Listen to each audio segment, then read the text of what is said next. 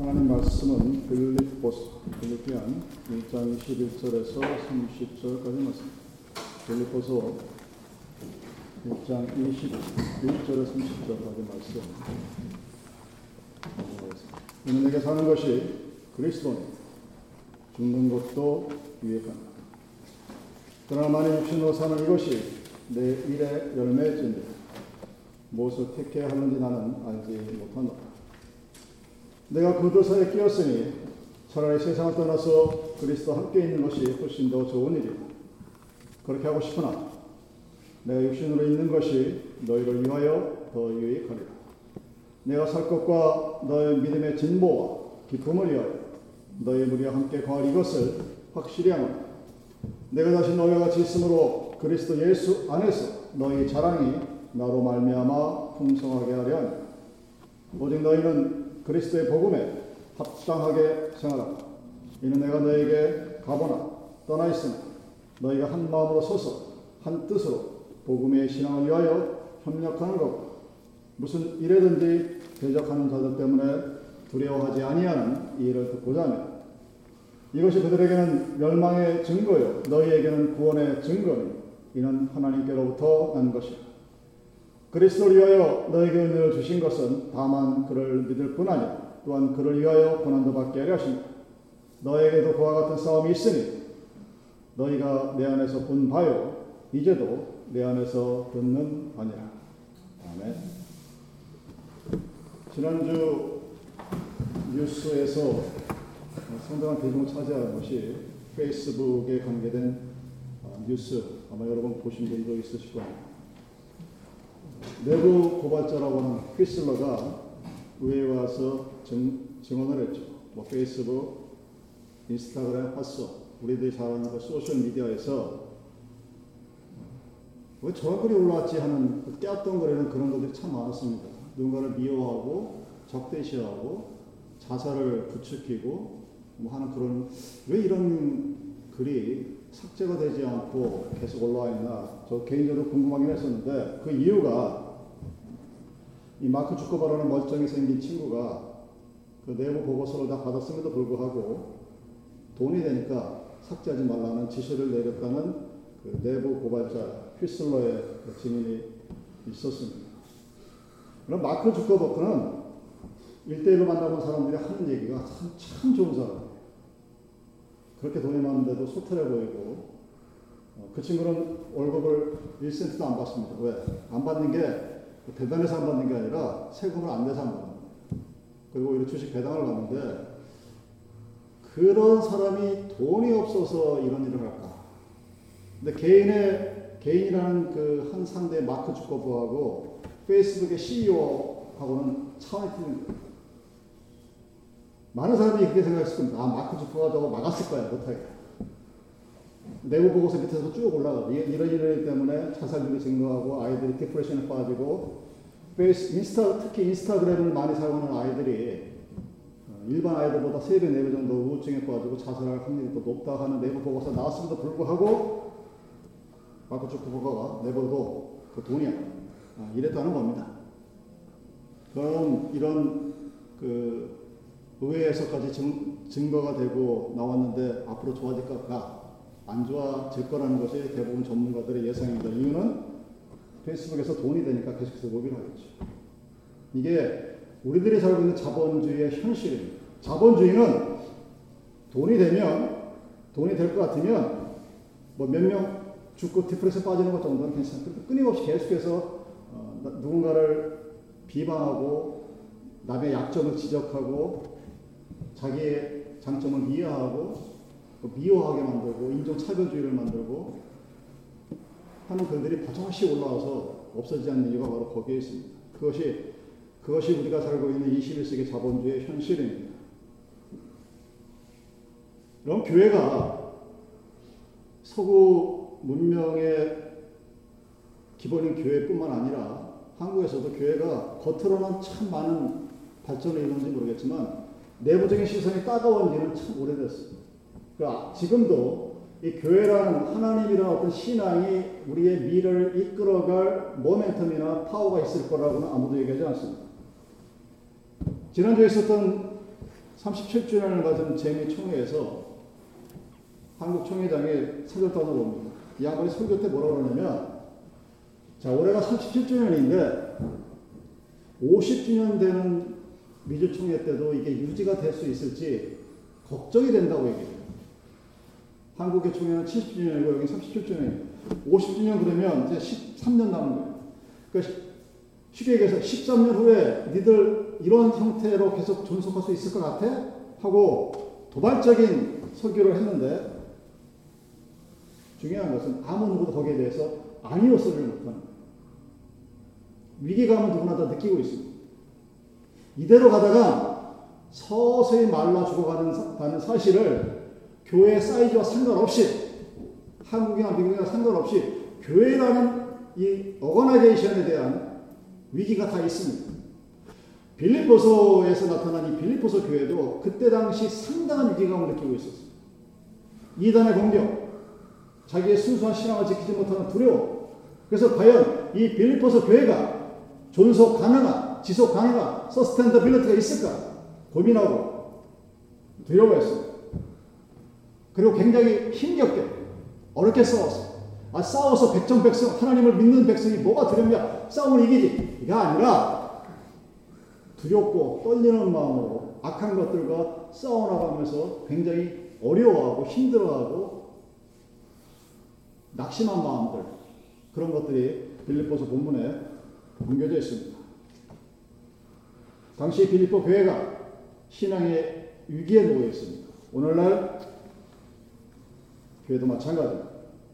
자, 신앙의 위기에 처해 있었을 때 그리스도인들이 어떻게 그러한 위기를 헤쳐 넘어갔는가 하는 것이 오늘 바울이 본문을 통해서 우리에게 전해주고 싶은 메시지입니다. 21절에 사도 바울이 이렇게 얘기합니다. 내게 사는 것이 그리스도니 다른 말로 그리스도가 my life is Christ, Christ 이거예요. 내 삶은 그리스도다. 나의 삶의 전부가 그리스도라는 겁니다.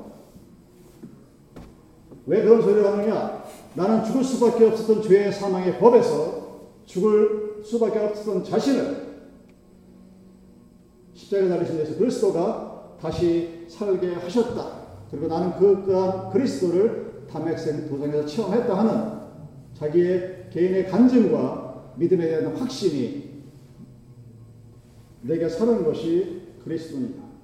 My life is Christ. 자기 삶이 그리스도라고 하는 이 담대한 말을 외칠 수 있었던 것입니다. 여러분 아마 올인이라는 드라마를 보셨을 거예요. 되게 재밌었는데 올인이 사실은 도박 용어죠. 포커판에서 자신이 갖고 있는 모든 것을 다 걸어서 한 번에 내놓고 그 한 판의 승부로 모든 것을 깨끗이 할 때 올인 모든 것을 다 집어넣는다 하는 그런 도박 용은 사도 바울이 마치 도박판에서 자신의 모든 것을 다 내진 것과 같은 그러한 삶으로 자신의 삶을 정의하는 나는 그렇게 살았다고 얘기해요. 나는 나의 모든 삶을 다 바쳐서 그리스도께 바치는 것으로 살았다고 얘기합니다. 같은 질문을 우리에게 한다면 나는 과연 나의 모든 삶을 올인하 다 바치고 살았을까? 대답이 각자 다르겠지만 중요한 것은 사도 바울은 다메스코 강에서 예수 그리스도를 만난 이후에 어떠한 역경과 고난이 있다 하더라도 예수를 떠나지 않았다는 사실 하나만은 분명합니다. 과연 나는 나의 삶 속에서 얼마나 최선을 다하고 살았는가 한번 돌아볼 필요는 있을 겁니다. 내가 살아가는 삶의 현장이 학업터든 직장이든 가정이든 그 어디든 간에 바울이 얘기하는 것처럼 모든 것을 다 바쳐 살아가고 있는가 한번 돌아봐야 합니다. 왜냐하면 여러분 사람들은 여러분을 바라보고 하나님이 살아계신지 죽은지를 판단합니다. 믿지 않는 사람들은 믿는다고 스스로 주장하는 우리들을 바라보면서 자, 자네들이 믿는 그 하나님이 진짜인지 가짜인지를 판단합니다. 그래서 그래서 사도 바울이 우리들에게 너의 삶 속에서 네가 살아 있는 그 현장 속에서 최선을 다하여 모든 것을 다 바쳐 살아가라고 충고하시는 겁니다. 사도 바울이 서신서서를 한번 살펴보십시오. 충성하라. 어디에서? 네가 선 자리에서 충성하라고 했어. 지금 이곳에서의 나의 삶을 충실히 살지 않으면서 앞으로 잘할 것이다. 또는 저쪽에 가면 잘할 것이다. 그런 말을 한 적이 없습니다. 지금 현실에서 열심히 살라고. 대사로니가 벌써 3장 10절에서 사도 바울이 누구든지 일하기 싫어하거든 먹지도 말게 하라고 얘기해요. 하나님의 아들이니까 당연히 하나님이 축복해 주실 것이다가 아니라 일하지 않으면 먹지 말라 하는 것이 기독교의 노동가예요. 우리가 세상적인 삶에서도 충실하게 살아야 될 이유를 말하고 있는 것입니다. 우리 그리스도인들이 오늘 내가 두 발을 딛고 사는 이 삶의 현장에서 가장 가치 있는 삶이라고 여기는 그리스도와 함께 그리스도와 더불어 내가 사는 것이 그리스도니라는 그 사도 바울의 말이 우리들의 삶에서 실현되기를 하나님은 바라고 계시는 겁니다. 본문의 21절을 보십시오. 내게 사는 것이 그리스도라 라는 말씀에 이어서 죽는, 죽는 것도 유익함이라 라고 말씀하십니다. 내게 사는 것이 그리스도니까지는 억세트가 돼요. 그래. 뭐 좀 부족하게 가지만 나름대로 최선을 다해서 어느 목사님이 지난주에 그런 말씀 하시더라고요. 자기가 인생을 돌아보면서 후회하는 것이. 그래서 뭘 후회하시는데요? 되게 똑똑한 목사님입니다. 예일대 박사 출신의 한국신학교에 교수를 하시는 양반인데 하, 자기 후회하는 게 뭐가요? 다들 옆에 있는 목사들이 그걸 똑똑하고 들어보니까 최선을 다하지 못한 것이 그렇게 후회스럽다.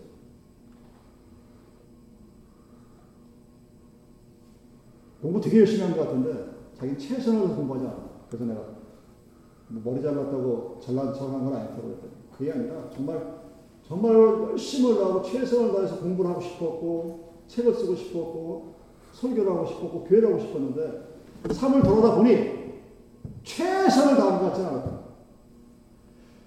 그래서 좋았는데 사도 바울이 죽는 것도 유익하여 최선을 다해 살지 못한 것도 깝깝한데 이제 죽는 것도 유익합니다. 여러분 사도 바울이 얼마나 많은 고난을 당합니까? 복음서에 기록된 대로 수십 대의 매를 맞고 수고를 고생을 감내하고 옥에 갇히고 그러면서도 만약에 하나님께서 자신의 목숨을 건져가신다면 그것도 유익합니다. 나의 이익이 된다는 얘기죠. 내게 좋다는 겁니다. 그래서 로마서 14장 8절에서 사도 바울이 로마교회 성도들에게 이렇게 얘기합니다. 우리가 살아도 주를 위하여 죽어도 주를 위하여 죽나니 그러므로 사나 죽으나 우리가 주의 것이다. 그러니까 My life is Christ라는 그 명제에 아주 걸맞는 내가 살아도 죽어도 하나님만을 위해서 살 것이라는 정말 너무 대단한 나는 그렇게 살 수 없을 것 같은 그런 모습을 보여주는 거예요. 그러면서 차라리 내가 죽는다 할지라도 그것이 나에게 유익이 될 것이라고 얘기해요. 내가 비록 최선을 다하는 삶을 살지 못했다 할지라도 나는 나름대로 열심히 노력을 해서 열심히 최선을 다해서 산 것처럼 살아왔는데 되돌아보니 그렇지 못했다 할지라도 그래서 서로 내가 하나님 앞에 불려간다 할지라도 그것도 나에게는 유익한 좋은 것이로다. 그런데 20절에 보면 사도 바울이 나와서 이런 얘기를 하죠. 이 세상에 남아있기보다 차라리 먼저 이제 죽어서 그리스도 함께하고 싶다고. 왜? 너무 힘드니까. 우리는 여러분 사도 바울의 고난을 얘기할 때 다른 사람은 고난을 얘기할 때 너무 쉽게 쉽게 얘기하는 고난이 있어요. 아니 그럴 수밖에 없습니다. 왜냐하면 호레비 사장 바보가 안다고 자기가 겪어보지 않으면 그게 얼마만한 고통인지 아무도 모르 여기 지나가는 세상에 바른 남자들한테 너 애 낳을 때 얼마나 힘든지 알아 물어봐요. 알 것 같은데 안다고 얘기하는 한도 없습니다. 아, 애를 낳았어요. 이 사도 바울이 겪었던 그 고난의 세월, 그 고난의 세월을 견딘다는 것, 하나님이 은, 은혜를 주고 위대를 줘서 하나님의 은혜로 잘 넘었다고 간증 수없이 듣지만 그게 과연 어떤 의미인지는 모릅니다. 안다고 얘기하면 좀 과장된 거짓말이죠. 그래서 우리가 뼈저리게 느낄 수 있는 것은 자기 앞에 다가오는 어떤 아픔일 때, 내가 뭔가 몸이 불편하고 아팠을 때 뼈저리게 느낍니다. 그런데 거기서 끝나요. 나의 아픔이 다른 사람의 아픔이 되지 못합니다. 그래서 여러분, 제일 한심한 인간이 어떤 인간이냐면 제가 보는 견지에서는 나이를 먹어서 60이 되고 70이 됐는데도 다른 사람의 아픔과 뭔가를 공감하지 못하는, 컴패션하지 못하는 제일 한심한 하나님은 안다고 하면서 하나님을 믿는다고 고백하면서 내, 나, 내 믿음이 대단하다고 자랑하면서 그렇지 못한 사람의 아픔을 공유하지 못하고 느끼지 못하고 그것을 오히려 깔보고 우습게 얘기해요. 그 판단의 기준은 당연히 세상적인 기준이죠. 하나님의 은혜는 세상의 기준입니다. 그래서 제가 늘상 간증에 대해서 말할 때 말씀드리지만 지금 이 자리에 저 지나가는 홈리스가 와서 올라와서 내가 하나님의 은혜를 받아서 크 얘기하면 여러분 은혜 안 받을 거예요. 그런데 그걸 속으로 그러겠죠. 하나님의 은혜를 받았다는 홈리스냐? 최소한 집이라도 한 채 사요. 이러고 하면 알아요. 그게 여러분이 갖고 있는 큰 맹, 여러분이 갖고 있는 맹점이 아니라 기독교가 갖고 있는 맹점입니다. 하나님의 은혜를 그냥 그것밖에 몰라요. 왜 홈리스는 은혜 받으면 안 됩니까?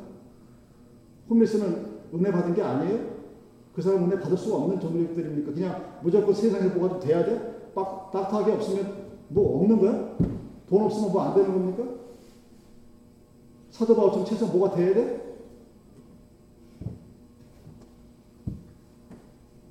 그래서 사도 바울이 격하게 너무 힘드니까 하나님 차라리 나를 데려가시죠. 그 고난이 얼마나 힘든지 모릅니다. 옥살이 그까지 거 가서 한 번만 해보세요.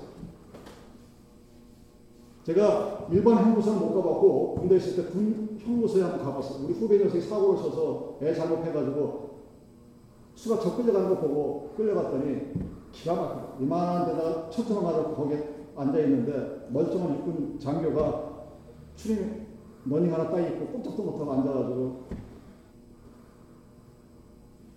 거기 제가 30분도 안 있었어요. 있기 싫더라.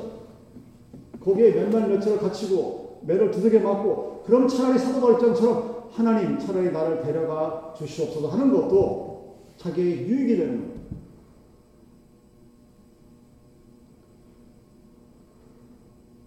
그런데 그런데 24절을 보면 내가 육신으로 있는 것이 너희를 위하여 더 유익하리라 하고 얘기해요. 주고 싶어요.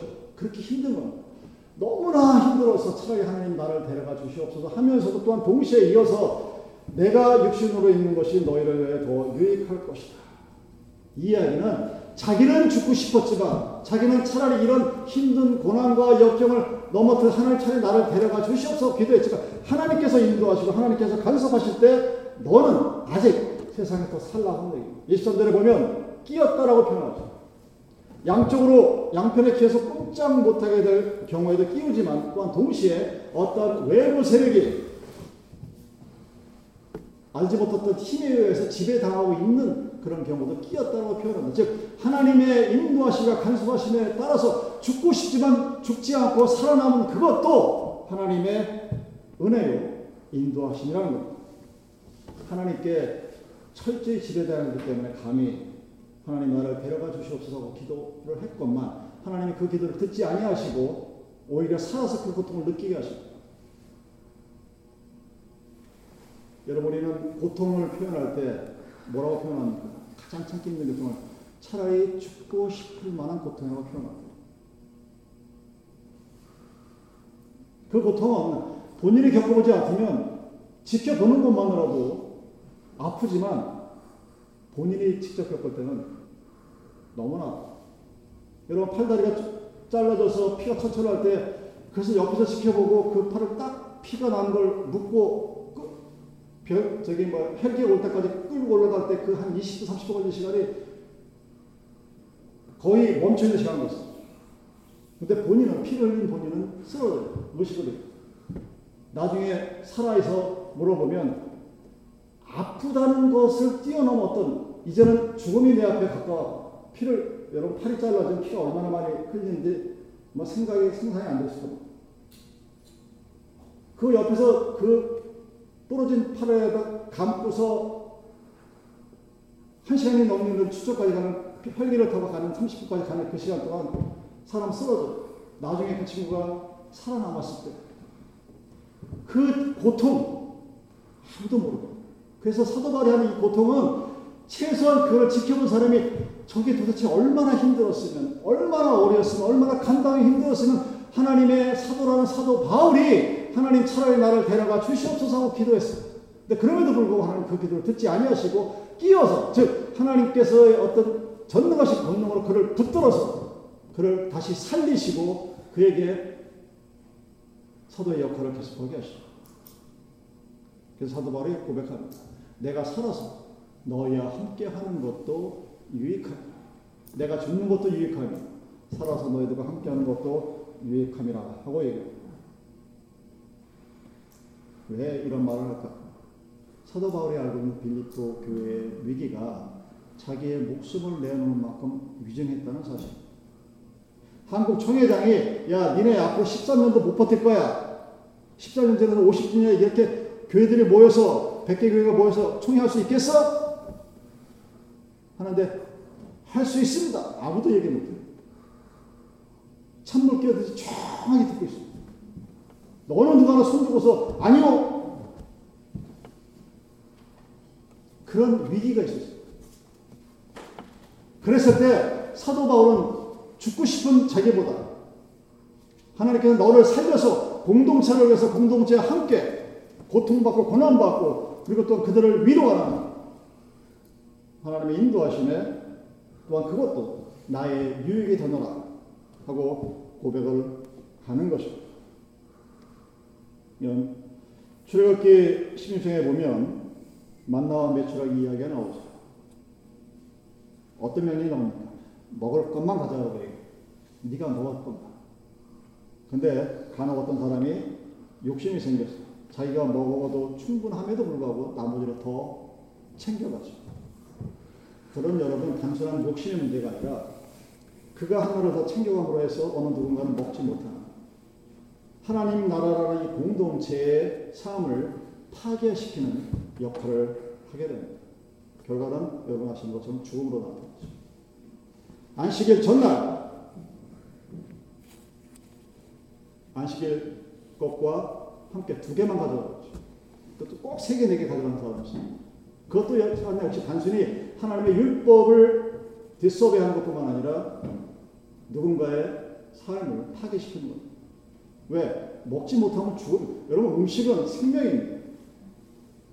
그 결과 그도 역시 죽게 되죠. 그래서 개인의 만족에는 욕심에서 넘어가는 것이 아니라 함께 함께 살아갈 수 있는 공동체 역할을 하나님 출애굽께서 우리에게 강조하셔. 하나님이 공동체가 위기에 놓였을 때 하나님 그 각각의 개인의 바람이나 용서나 어떤 욕심이 아니라 공동체를 위해서 결단할 수 있는 인물을 지도자로 세우십니다. 그게 바로 사도 바울입니다. 그는 차라리 내가 죽는 것이 더 나에게 유익할 것이라는 개인의 고통, 하나님이 살아 있음으로 해서 함께 자신의 고통을 나눌 수 있는 모든 사람들과 함께 유익이 되는 삶으로 하나님께서 우리들을 그렇게 되기를 원하시는 겁니다. 내가 원하는 나의 것만이 아니라 내가 존재함으로 인해서 또한 나와 함께하는 모든 공동체가 같이 존재하는 그런 사회의 모습을 원하시는 것이 바로 위기가 처해 있는 교회에서 우리가 바라는 생활의 모습입니다. 그래서 사도 바울이 계속해서 그들에게 권면을 합니다. 빌보 교회 성도들이 믿음의 진보와 기쁨을 위하여 그리고 그리스도 안에서 그들의 자랑이 자신을 말미암아 풍성해져 하기 위해서 내가 차라리 죽는 것도 유익이지만 살아서 너희들과 함께 고난을 겪노라 하고 본문은 우리들에게 말하고 있는 것입니다. 그리고 이어서 바울이 빌립보 교회 성도들에게 명령합니다. 그리스도의 복음에 합당하게 생활하라. 왜? 당시 빌립보 교회의 위기나 오늘날의 위기는 그리스도의 복음에 합당한 삶을 살지 못하게 하기 때문에 여러분 그리스도의 복음에 합당하게 살아라는 이야기는 율법을 조목조목 지켜라 의미가 아닌 것입니다. 율법으로서가 아니라 그리스도를 믿는 믿음으로 난 의를 지키는 그 삶을 살라고 우리에게 선포합니다. 사도 바울이 26절에서 얘기하는 것은 그리스도 예수 안에서의 자랑이 그러나 적대자들은 빌립보 교회 반대자들은 오늘날 교회를 망가뜨리는 자들은 자신의 육체의 출신과 가문의 행위들을 자랑합니다. 우리의 의로움과 구원은 우리의 겉모습과 행함이 아닙니다. 전적으로 하나님의 은혜에 따른 것입니다. 여러분 우리가 잘 알고 있는 마태복음 20장의 포도원의 비유를 보십시오. 아침 9시에 들어온 자, 12시에 들어온 자, 6시에 끝나는데 오후 5시에 들어온 자, 품삯은 한 데나리온이었습니다. 아침부터 일찍이 열심히 일한 자나, 중간에 들어온 자나, 끝나기 전에 대충 들어와서 일도 안 하고 시간 때운 자나, 똑같이 구원의 은혜의 대가는 한 데나리온이었습니다. 그것은 우리가 구원받는 은혜가 내가 열심을 내서도 아니고 내가 의로움도 아니고 오직 전적으로 하나님의 은혜에 의한 것이라 하나님의 말씀입니다. 사도 바울이 얘기했던 구원의 은혜도 역시 이것이었습니다. 너희들이 뭔가 율법을 지켰어. 내가 남들과 다르다는 것을 나타내므로 했어. 내가 남들보다 더 많이 가졌고, 내가 남들보다 더 많은 무엇을 갖고 있다고 해서 그것이 구원의 은혜에 합당한 결과가 아니라는 사실입니다.